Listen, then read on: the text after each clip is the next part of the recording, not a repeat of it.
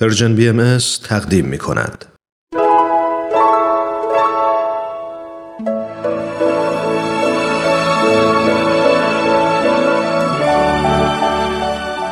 صد پرسش صد پاسخ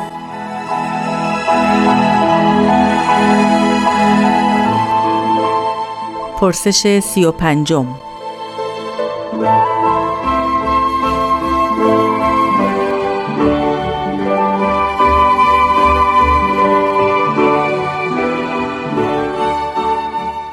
من از یکی از دوستانم شنیدم که می گفت شما بهاییان پیامبرتان بهاءالله را خدا می دانید و او را به جای خداوند پرستش می کنید. آیا اینطور است؟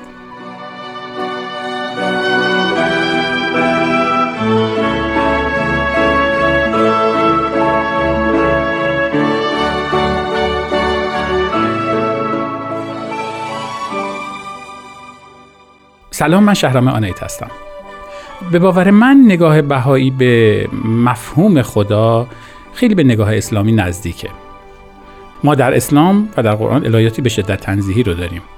قرآن در سوره توحید تعریفی از خداوند میده که بیشتر از این که تعریف آنچه که خداوند هست باشه تعریف آنچه که خداوند نیست هست. میگیم خدا احد سمد لم یلد و لم یولد و لم یکن له کفوا احد. یعنی همش داریم میگیم که خدا منحصر به فرده هیچ شبیهی نداره. مانند هیچ چیزی نیست. نه زایده شده نه زایده هیچ شبه و مثلی نداره. تماما بیان این هست که خدا چه نیست. بیان این هست که ما هیچ راهی نداریم برای اینکه خدا رو ببینیم درک کنیم بفهمیم. بتونیم در ذهن خودمون بگنجونیمش. همین نگاه تو آینه بهایی هم هست. ما از نگاه بهایی خداوند رو ذات غیب منی لایدرک تعریف می‌کنه. و این ذات غیب منی لایدرک شاید بگم خلاصه تمام آنچه که در سوره توحید اومده هست که در یک عبارت جمع شده.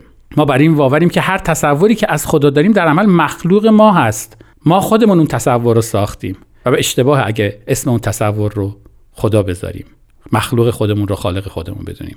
و اینجاست. از دل این الهیات تنزیهیه هست که نوع نگاه و موضع ما نسبت به مقام پیامبرمون داره شکل می‌گیره. سوالی که برای ما مطرح میشه اینه که اگر خداوند به معنی واقعی کلمه ذات غیب منی الایدرکه پس وقتی که صحبت از این می‌کنیم که خداوند با پیامبرش صحبت کرد با پیامبرش سخن گفت منظورمون چیه؟ منظور اینه که از طریق فرشتهش مثلا فرشته ای فرستاده با پیامبر صحبت کرد. در واقع اگر بگیم بله خب به, به تعبیری اشتباه نگفتیم. اما این به تعویق انداختن پاسخه.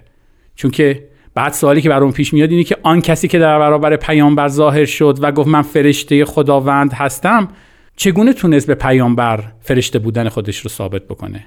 پیامبر از کجا فهمید که این مثلا شیطان نیست که داره با اون صحبت می‌کنه؟ و این پرسشیه که در بطن یا در پشت اندیشه اندیشمندان مسلمان شاید از همون آغازی که فلسفه اسلامی تجلی پیدا کرد وجود داشته. واقعا خداوند چگونه با حضرت محمد صحبت کرد؟ پاسخی که به این پرسش دادن اندیشمندان اسلامی در طول زمان دچار تحولاتی شد. به سید کاظم رشتی که می‌رسیم درباره انفصال حق از خلق در اصول عقاید خودش اینجوری با همون صحبت می‌کنه. سید کاظم میگه زنهار زنهار که توهم کنی که انبیا را نسبتی است به حق سبحانه و تعالی و نسبتی است به خلق که از آن جهت از حق اخذ می‌کند و از این جهت به خلق میرساند. بعد در ادامه می‌فهمد هیچ نسبتی میان واجب و ممکن نباشد. واجب مخالف ممکن است. در کل جهت چه او مستقنی به ذات است و این محتاج به ذات. این بیان بیان تکان دهنده است. و این بیان یه سوالی رو در برابر من قرار میده. پس وقتی که قرآن صحبت از این می‌کنه که خدا به پیامبر صحبت کرد این خدایی که داره با پیامبر صحبت می‌کنه کیه؟ اگر ما قراره بپذیریم که هیچ نسبتی بین این دو نیست و هیچ راهی وجود نداره که بخواد اون با این صحبت بکنه از اون وقت اون بخواد پیامبر از او اخذ بکنه و به ما بده پس چجوری قرآن پیامبر رو طرف خطاب میده گویی که داره خدا باهاش صحبت می‌کنه؟ پاسخ پاسخ اینه که در وجود خود پیامبر فاروق حق از باطل ما داریم. خود حضرت رسول که می‌تونه تشخیص بده که آنچه که داره میشنوه آنچه که داره از درون وجودش یا از بیرون باهاش صحبت می‌کنه حق است یا باطل؟ پیامبری که داره این دوتا رو اصلا دیگه تفکیک می‌کنه تمیز میده تشخیص میده. پس در نگاه بهایی این انسان کامل به عنوان کامل ترین جلوه خلقت منتهای آمال و آرزوهای ما میشه. ما دیگه از انسان کامل نمی‌تونیم فراتر بریم. از کمال انسانیت خودمون آن سوتر نمی‌تونیم بریم. به یه مفهومی برای ما این آرزوی کمال این آرزوی رسیدن به انسان کامل بر تلاشیه برای گذشتن از همه اون نقایصی که شایسته پروردگارمون نیست.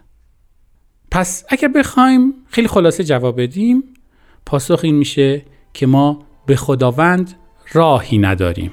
هیچ وقت نمی‌تونیم به خدا برسیم. آنچه که درای ما ممکن هست رسیدن تلاش برای رسیدن به انسان کامل هست. از این نظر مقصد آمال ما میشه انسان کامل. شاید به همین خاطره که بعضی ما رو متهم می‌کنن به اینکه پیامبرمون رو خدا می‌دونیم